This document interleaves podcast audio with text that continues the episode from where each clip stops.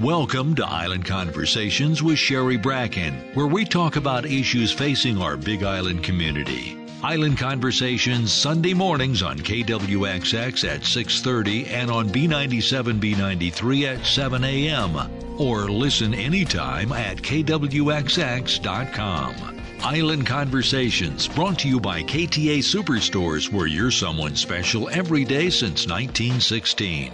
Now, here's your host and producer, Sherry Bracken. Aloha, good morning. Welcome to Island Conversations. You may hear Island Conversations on Sundays on KWXX and B97 B93, or the following Fridays on KPUA 670 AM in Hilo.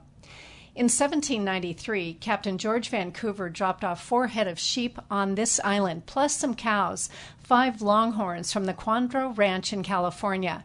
Five more longhorns arrived at Kealakekua Bay in 1794. Dr. Billy Bergin, in his excellent series of three books about the Parker Ranch entitled Loyal to the Land, says that King Kamehameha I put a kapu that lasted for about 20 years that prohibited killing the animals. In 1803, the first two horses arrived at Kawaihae. And then in 1832, King Kamehameha III asked for help from California, and three Mexican Spanish vaqueros, or cowboys, came and they taught the Hawaiians roping, herding, breaking, and the other skills. And that was really the start of the ranching industry and of the Paniolo here on Hawaii Island. And while it's mostly men we see in the photographs and books as ranchers in Paniolo, women, wahine, have been and continue to be just as involved in ranching as men. Today we have two Waimea women to talk with us about the role of wahine in ranching, something that Waimea's Paniolo Preservation Society has been celebrating for the past several years and will again when they present Old Hawaii on horseback. We're joined by Joan Greenwell Anderson, who goes by the name Fluffy sometimes, who's from a family that's been ranching in Hawaii since 1850. So she's basically a fourth generation rancher. And she grew up most of her early life on Parker Ranch. Her dad, Raleigh Greenwell, was general manager of Parker Ranch for many years. Fluffy and her family own Palani Ranch and they run about 1,200 cattle. And she has done horse shows and rodeos. And she's very involved with Paniolo Preservation Society and is its president. Joan Greenwell Anderson, welcome. Thank you. Thank you, Sherry. And we're also joined by Pat Bergin, who really married into the ranching lifestyle as her husband, Dr. Billy Bergin, was a veterinarian for Parker Ranch. And he's the one who wrote the excellent and extensive history of Parker Ranch, Loyal to the Land. Pat spent nearly two decades co leading Hawaii Keiki and High School Rodeo, which is really a great institution because not only is it athletic, but in order to participate in rodeo, kids have to maintain good grades. And that really speaks to Pat's background as an educator. She served on the State Board of Education and is still very involved with education in Waimea. Pat Bergin is one of the founders of the Paniolo Preservation Society and has helped with the recognition that Wahine are playing as great a role in ranching as do Kane. So, good morning. Aloha, Pat. Aloha. Thank you for having us. Thank you for being here. Now, Paniolo Preservation Society is having an event on Saturday, September 14th at Waikii Ranch. It's called Old Hawaii on Horseback, and it's going to feature Pa'u riders. And we often see Wahine in that way. They're astride their horses. They're wearing these beautiful silk skirts. They're adorned as their horses are with lei. What's the origin of the Pa'u Riders? Tell us about that and what you're doing on September 14th the Pa'u actually got started when the early generations were trying to protect their finery when they were on their way to a party. They came up with the idea of covering it with a skirt and then tying it at the ankles so that they could sit astride the horse as they transported themselves to whatever activities they were going to be going to. Old Hawaii on horseback, what's that? Old Hawaii on horseback started back in the mid 60s, I guess with Anna Lindsey Perry Fiske. She did it every other year. There were about 60 to 80 riders, I guess, and it kind of started in costume from Cleveland, bringing the first cow calf and bull to Hawaii, and it goes up to the present time. And so that's what we're bringing back September 14th. So it should be a really neat show and pageant that should not be missed. Well, Anna Perry Fiske was called the First Lady of Ranching here on the Big Island. And for anybody who's been on the road that goes between Kawaihae and Waimea, Anna Ranch, that is where she lived. And that's where she held her Old Hawaii on horseback pageants, I believe. Yes, mm-hmm. right in her front yard. We'd go circling around, one time at a slow walk, and the second time at a faster canter. Pat and I both rode in it. Yeah, it's pretty exciting. I think that many people on the island only see the Pa'u riders, of course, in parades and, and other kind of pageant things, and they think that that is the role of women in ranching to look really beautiful, to be on the horses, to be all fancy.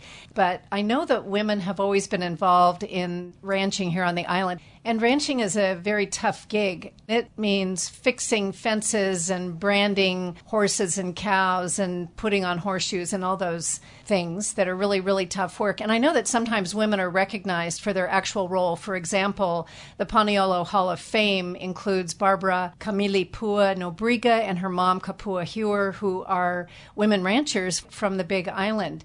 In 2018, the Paniolo Preservation Society honored seven prominent Wahine ranchers. So, Joan, what do Wahine do? What do women do in ranching here on the Big Island? We do everything. A lot of the women that were represented last year were the homebodies cooking for the men and doing the home work for the men. But growing up, oh yeah, I've been out chasing cattle in the pasture and branding and doing all kinds of things you know, there's a role for somebody getting in the pen and working, or there's the role for the woman of the house taking care of the kids and, and their husband and cooking for the men at the brandings. And so we do a lot. You've mentioned Barbara Nobriga. There are four women who are in the Paniolo Hall of Fame. Two of them are still living, and both of them are being featured in our September 14th event. Lani Cran Petrie is owner and manager of Kapapala Ranch out in Ka'u. Barbara manages her own ranch. Lonnie will be our Pa'u Queen this year, and we are honoring Barbara Nobriga for her contributions to the role of the Pa'u rider as well as her tradition of ranching. And she's the kind of person, and so is Lani, of course. They're out there doing all the work the men do, anyhow. You know, I might also mention Anna was a owner and operator of her own ranch, and then of course we have Malama Solomon in our community who does the same thing. So we have some very active women that are also ranchers as well. And I don't think women get the recognition for that kind of work they mm-hmm. do because it's the same work as anybody mm-hmm. else does. Because mm-hmm. being a rancher is not exactly an easy gig, and the mm-hmm. work has to go on every single day, mm-hmm. sunrise to sunset, or even beyond that. That's why we wanted to recognize those women. seven women last year because they're right there alongside yes. their husbands doing the work. Well, I'm really glad that you're recognizing women again this year. I think Barbara Nobriga is just amazing. You know, she is such a force, and her Mahealani Ranch is mm-hmm. it's a pretty special place. Yes. Do you have any idea how many ranches there are on the Big Island? It's diminished considerably. Really? Why? I think because they are lacking support. I can remember when we took our children completely around the island on horseback and we stopped at the mountain cabins of every ranch along the way because everybody had a mountain cabin in today's environment, all of those ranches are shut down. They're no longer in existence. And I feel so fortunate to have had that opportunity to do that in the earlier ranching days. But getting back to your question, why is this happening?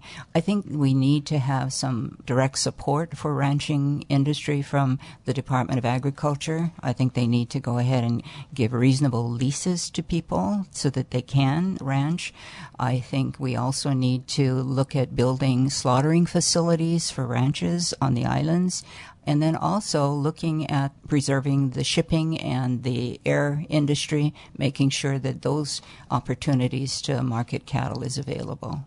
That has come up actually even in candidate forums that the Jones Act mm-hmm. has made the cost of shipping cattle to the mainland, which is just a necessity, it's made the cost of doing that really pretty high. Some folks have resorted to flying their cattle. Mm-hmm the airline industry has different rules, but that's expensive. It's pricey. It Yes and no. By plane, you get the animal to feed in 24 hours and they don't lose much weight. On a ship, it takes sometimes two to three weeks, and yes, they do lose a lot of weight. So that's your give and take right there. So basically, it's when you look at the cost, it's about the same. So, why are the cattle sent to the mainland? I know that I had this discussion with Keith Unger of McCandless Ranch several years ago, but tell us. We don't have a packing house here. To bring grain in from the mainland, you've got to pay the freight, and so it's a lot easier to ship the animal to the mainland than the grain to the animal. So that's where you fatten them up before you mm-hmm. Yes. send them to market. There is some meat here that is, you know, produced in Hawaii and it's grass fed, but most of the meat goes to the mainland. And it could come back through Costco or Safeway. Yeah. One of the biggest things I think to support the ranching industry was the Department of Education using local beef in their menus. So that was huge. Really? Oh, yes. Well, that's good. I know that there is a big push for grass fed beef, mm-hmm. and in order for that to be successful, you have to finish the cow here because they have to eat local grass, or once you send it to the mm-hmm. mainland, it becomes a different kind of product. When I've talked with folks about that, folks who market their beef through KTA, for example, that's a big issue is making sure that there's a way that they can have the cattle finished here eating grass and then be slaughtered here and it's not always easy to work all those details out The slaughtering facilities, I think, is kind of the bottleneck. There's just not enough. We absolutely have to have greater opportunities for slaughtering facilities here. You know, I know that Council Member Tim Richards got mm-hmm. the slaughter facility reopened that handles smaller animals. That had to be closed for some very strange reason, is the way I kind of interpret what I was told about that. But I know that Tim worked on that. But I can see that if we don't have major slaughtering facilities, there's enough ranches here, even though it's diminished between all the different ranches we do have, that it would seem impossible to have the mm-hmm. capacity. And a brief interruption to remind you this is Island Conversations. I'm your host and producer, Sherry Bracken. Today we're talking with Pat Bergin and Joan Greenwell Anderson about Paniolo Preservation Society, ranching on the Big Island, their upcoming event, An Old Hawaii on Horseback, coming up Saturday, September 14th. We've been talking about ranches on the island, and I called Council Member Tim Richards, whose family roots go back to King Kamehameha's time, mostly in ranching. He himself is a veterinarian. Councilmember Richards told me that ranches contribute around 55 to 60 million dollars per year to this island. 80% of the state's 600 ranches are here on the Big Island. I want to mention all this before we hear from KTA Superstores, which happens to sell locally produced grass fed beef purchased from Hawaii Island ranches. At KTA, local and fresh means you get the very best Hawaii Island has to offer. The grass fed meats you find at KTA are raised without added hormones or antibiotics. Our seafood department is stocked with sustainable choices caught in local waters by local fishermen. KTA carries the largest selection of Hawaii Island homegrown produce. Our mountain apple brand is all local so you know it's fresh and delicious. Local and fresh always tastes best at KTA. Next week, we'll talk with Miley Melrose, the family historian for the extensive Greenwell family, and learn about the history of the Greenwells, starting with Henry Nicholas Greenwell, who came here in 1850. Now let's get back to the conversation with Pat Bergin and Joan Anderson. Pat, I want to diverge just a little bit. You wrote a paper about the Hawaiian tree saddle, and Where did you find that out from? Let's see. Well, Googling Pat Bergin will do it. But also, I'd like to compliment your husband, Dr. Billy Bergin, because he does mention you in his books. But I've also read Barbara Nobriga. I read a story that was written for a local magazine, and she mentioned that that's her favorite saddle, the Hawaiian tree saddle. Mm-hmm. Joan and I, before we started talking for this interview, talked about using English saddles oftentimes for Pa'u riders just because they're a little more compact. And I think all of us have seen the standard Western saddles. What is a Hawaiian tree saddle? Why are they used here? What's different about them, Pat Bergin? I think Joan Greenwell can answer, not Joan Greenwell, Anderson, sorry, can probably answer that better since she is the horsewoman. Well, the Hawaiian tree came from the vaquero saddle. And so it's basically the raw tree. It's not like the Western saddle that is covered with leather and all that. Now, they do have a, I think it's a lala that they mm-hmm. put over the Hawaiian tree saddle, and it makes it comfortabler so it doesn't pinch. And Kauai, Maui, and this island have different braiding coming avi down. avi. The avi avi, yes. Ave see- Ave means braiding. It's uh, the braiding that takes the top of the saddle down to the actual saddle. So it's like the cording from It it. kind of holds it all together. and they're rawhide braiding. Yes. And so you can look at a saddle and you can see whether it's from Kauai or from this island because of the number of the braids. I couldn't tell you why that is. You know, it's an art form, really. And you should know that the saddle horn in a Hawaiian tree saddle is smaller, even though they're patterned after the Mexican saddle. And that's so that they can rope something and it's easier to go ahead and hold that steer or whatever it is. So that's a significant difference. The Hawaiian tree saddle actually has very little leather in it in the saddle itself anybody that rides a Hawaiian tree saddle, they love them, they're comfortable, and that's what the working cowboys really use, or at least in the old days they did. And when I speak of old days, I'm talking about my younger days. It's kind of like the skeleton Yeah, of of a a- regular saddle. That's exactly It a doesn't have all the frou-frou leather on top of it. yeah, that's a good Pretty much. description. I like that. Well, I know that in the old days, and I'd say even well before your early days, mm-hmm. Pat, that a lot of the challenge was that the cattle were up in the forest. So the cowboys, the Paniolo, had to ride in the middle of trees, and then they had to find the cattle, and then they had to get the cattle with trees in the way. And that's why in rodeos we have a specific, unique The event. Poiu event, Poiu yes, event. and that came from catching the wild cattle on the mountain and, then- bringing them down and tying them in that Y-shaped branch Mm-hmm. and tying them up and leaving them there overnight so that when you came back the next morning, they were pretty played out in Pula. I have a story to share with you about that that my husband told me about. I think it was Danny Kaniho Sr.'s mother or somebody. She accompanied her husband to go wild cattle hunting. He would rope the wild steer, get him into the amana. Is that what it is? yes. Yeah. And then um, she would get off her horse and then she'd tie the thing to the. So, see how a woman is very instrumental to helping their husbands? So that's the connection. Well, you know, I read an article in the New York Times from January 2019, and it talked about how, especially in the western part of the United States, of the mainland, that women are oftentimes assuming a more prominent role as men either find ranching to be, as the article put it, too gritty a lifestyle or the work is too gritty. And they're sort of taking over a lot of the ranches and there was a statistic in there that all over the United States there are 2.1 million farms and ranches. That includes Hawaii. That includes everywhere. And that 14% of them now have the primary proprietor as a woman. And they were suggesting that that number is going to increase.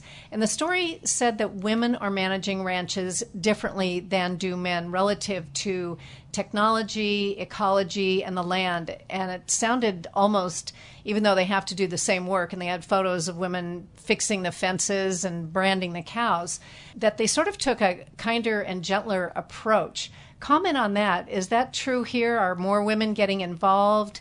Are men leaving a little bit? Do women manage ranches differently? In Hawaii, I don't think the women have really taken over that much. They do help, and in certain circumstances, yes, they do run ranches. But pretty much in Hawaii, the men are the front runners, your managers, your you know cowboys. There are a few women out there. Well, the other thing is, I don't think the women in Hawaii that manage ranches are doing it any differently than the men are. I think they're they have one way of doing it, and you know um, they're following the same patterns as the the men that run ranches as well. One thing is maybe if women could take over ranching in Hawaii, maybe we'll bring the horse back. That's right. the cowboys now, these young kids, they tend to jump on a four wheeler. You know, it goes faster, but you don't have that experience of training a young horse and riding a horse. And it's a neat experience jumping on a mm-hmm. horse. Pat, you spoke of riding around the island and staying at all the mountain cabins, and I've read stories about that mm-hmm. of families that would gather together and go on these trips and just go right across the top of the mm-hmm. island. The story was lamenting what you're lamenting that mm-hmm. that's not as easy these days between land management practices and land ownership, and it is sort of sad to see that way of life change. But you mentioned that ranching work is hard and it is changing. You mentioned the Department of Agriculture. You mentioned getting more land available for leasing. What really needs to be done to keep folks in ranching? Because, in a way, it's a romantic, historical part of our island, but it's also looking at locally grown food, not just the cows, but also vegetables and fruits. So tell us more about that. What's going to keep ranching vibrant? I think it's organizations like the Cattlemen's Association. These folks, they keep abreast of the latest in ranching practices. So they're, you know, using best practices no matter what. And I think organizations like PPS, Paniolo Preservation Society, where we try to support and you know, our role is to go ahead and preserve the culture of the Hawaiian cowboy and the facilities and structures. And then we try to promote it through things like coming up in February, we have an activity planned with the ranchers that will allow them to do some cooking for us. And, you know, it's a fundraiser, but it's to also promote that to the public that, you know, here are your ranchers. They're hard workers. They're cooking for you. Come and enjoy, you know. So anything we can do as PPS to go ahead and promote something like that, I think is very important. So, Paniolo Preservation Society, what is it? What was the impetus to create it? What does it do? Tell us more about that, Pat Bergin. That was a dream of my husband Billy's. He loves the cowboy lifestyle. He worked on ranches since he was about 10 or 12 years of age and has worked for nearly every single ranch on this island. So, he loved that culture and lifestyle and he wanted to preserve it. So he founded the Paniolo Preservation Society, basically to preserve the ranching culture and traditions of the Hawaiian cowboy, as well as the facilities. He's very concerned about preserving some of those mountain cabins that might be available still. That's why we took our children, because we thought they would never have this opportunity again. It took us seven years to go around the island. Really? Mm-hmm. So, how did you do this in seven years? Every summer, and Joan was part of it, we would take a whole bunch of people with us. We would go and ride for so many miles, and then when we'd stop, the next year we'd pick up again. So, we did it during the summer months when the kids could come along. So, there were lots of ranching families that joined us. It was really fun. One of the neatest memories and pictures I remember is it was our second summer, I guess, and we were going across the saddle and Pat's horse Speedy got lame. So Dr. Bergin had his veterinary pickup truck there, and we somehow made some ramps. And old Speedy, so tame, he climbed right up in the back of, of this pickup. open pickup truck, and there he was with his head over the cab. It was the funniest thing. Took yeah. him home that way. How did he get lame? I think he probably just picked up a rock or something as we were riding. And, and was, maybe he was just tired of walking around the island and thought, well, I'll get um, a ride home. I know how to do this. Knowing him, he probably did. the trail that we were on had rocks. I mean, there were parts where we had to get off and lead our horses. It was so bad. Kona horses are used to all the stones up on the mountain, but not Waimea horses are not. Oh, so that's very interesting. Do they have different kind of shoes or their hoof is hardened in Kona because of the rough terrain, whereas when these horses are living on grass and stuff, it's a little bit softer. How interesting. Mm-hmm. You know, I would imagine people like myself who are not horse people, I wouldn't even think of that, that a horse has mm-hmm. adapted itself to its literal environment, mm-hmm. not just this island, but the Waimea part of this island versus the Kona part of this island. Oh, yes. Your rodeo horse, you're not going to take up here on Hualalai and chase cows with it. It stays home in the barn. Very interesting. Paniolo Preservation Society is putting on this event called Old Hawaii on Horseback. Give us the details. What's going to happen? Where is it going to be? It's on September 14th at Waikii Ranch Polo Field. It's the first time we're doing it there. The homeowners have just been so welcoming to us, and we're really excited to be a part of that community for that day. The event begins with a concert by John Cruz from 10 to 11. From 11 o'clock to about 1 or 1.30 is the actual pageant. And I need to make sure people clearly understand that this is not an ordinary parade. Yes, we will have some pa'u riders, but the gist of the whole thing is these are actual people playing the roles of our monarchs. There's going to be all kinds of kings and queens and stuff dressed up. There will be a narrative going throughout the whole thing, giving the history. It's a wonderful, wonderful history lesson for kids. We picked writers that are very seasoned writers. I think people will thoroughly enjoy it because it's so different. And again, we haven't done it since 2008. This will be the fourth time that we're doing it. Anna did it nine times. We're hoping that the younger generation, and we're trying to get younger writers this time, will pick it up and have that interest in preserving it again.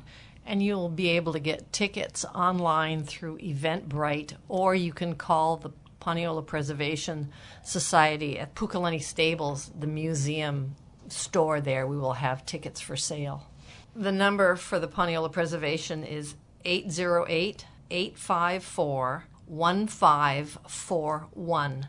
854 1541. If somebody doesn't answer, you can leave a message and they will call you back. Okay, so you can buy tickets that way. 854 1541. Oh, it says here on this little flyer children 12 and under are free. Mm-hmm. Yes. Bring lawn chairs. No coolers. So you're going to be selling food there? Oh, yes. It says multiple food vendors. Ooh, what kind of food? Chili bowls, stew bowls, Mexican food. The shave ice van will be there.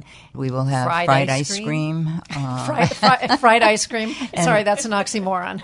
And PPS will be selling commemorative shirts, long sleeve and short sleeve, and kids' shirts, along with some of our other things that Merchandise. Pat, you mentioned Barbara Nobriga is going to be recognized at this upcoming event on September 14th. You have a long history with Barbara Nobriga. Yes, I do. Actually, Barbara introduced me to Pa'u writing. When my husband and I moved back to Hawaii, we lived in Kona.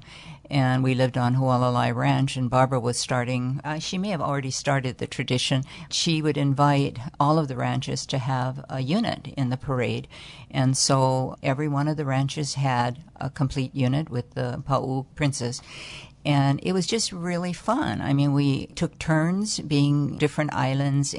It was really a lot of fun, and all of the ranches participated or put up a unit, and so it was just something that I enjoyed very, very much. And then I enjoyed it so much it's continued to guide me throughout my life. So she's been quite an influence. And when we first moved home, Barbara adopted my husband and I, and so we spent a lot of time at her house. And I think a lot of people don't realize that Billy and Barbara and Pudding Lassiter, her sister from Hilo, have a connection because they were all raised together in Hilo. Before we say aloha, Paniolo Preservation Society, you're physically located at Pukalani Stables, and Pukalani Stables was part of Parker Ranch? Yes, Parker Ranch has been very gracious in allowing us to uh, lease that facility from them. And, you know, I really need to do a shout out to Parker Ranch because they have just been extraordinary as partners in any of the things that we do there, and we truly appreciate that. Well, it is the biggest ranch on the island. It has a very vested interest in keeping ranching alive. You mm-hmm. know, that's what their kuleana is. So at Pukalani Stables, tell us what you can see and when the Paniolo Preservation Society is open. It's open Monday through Saturday. Wednesdays and Saturdays are our farmers market days, but our office and our manager, Bill Ferreira, are there every day. Our museums are free of charge. We have a Paniolo Museum, and then we also have a Pa'u Museum. The Pa'u Museum opened in January of 2019. We decided that it was time for the women to have their own museum. In fact, we convinced the board of directors to move out of their conference room so we could use that facility. So that's where the museum is. And is your husband, Dr. Billy Bergin, still on the board? Yes. How hard was it to convince him to do what you wanted? Uh, not, you know, he's so wonderful. It's usually whatever I want. All right, and the open hours for Paniolo Preservation are what? About 9.30 to 4, Monday through Friday, and then Saturday is the farmer's market. And, And that Wednesday. goes from 7 to 1 o'clock. But Wednesday is also the farmer's market, but we are still open those days. Okay, very good. Before we say aloha, what else would you like to add, Joan Anderson? I just want to say that Pukalani Stables used to be the old Parker Ranch stud barn, and behind there was the old old blacksmith shop, and so we are trying to renovate that and get that going. So hopefully within a year. So it's pretty exciting stuff coming up. Thank you so much, Joan Fluffy Anderson, for being with us. Thank you, Sherry, and aloha. And Pat Bergin, what would you like to say in closing? I would like to say come and join us on September 14th. We would love to have you participate with us, and I don't think you will be disappointed. Thank you so much, Sherry, for this opportunity. Well, thank you both for being here. I want to remind our listeners that I'm really grateful that you're with us all the time. This is Island Conversations. I'm Sherry Bracken, and I'll see you next week for another Island Conversations. Until then, please, let's all live and drive with aloha. And a huge thank you to Joan Fluffy Anderson and Pat Bergin. Thank you for listening to Island Conversations with Sherry Bracken, available anytime at kwxx.com. We welcome your feedback and suggestions at info at kwxx.com. Join us next week for another Island Conversations with Sherry Bracken, brought to you by KTA Superstores, where you're someone special every day since 1916.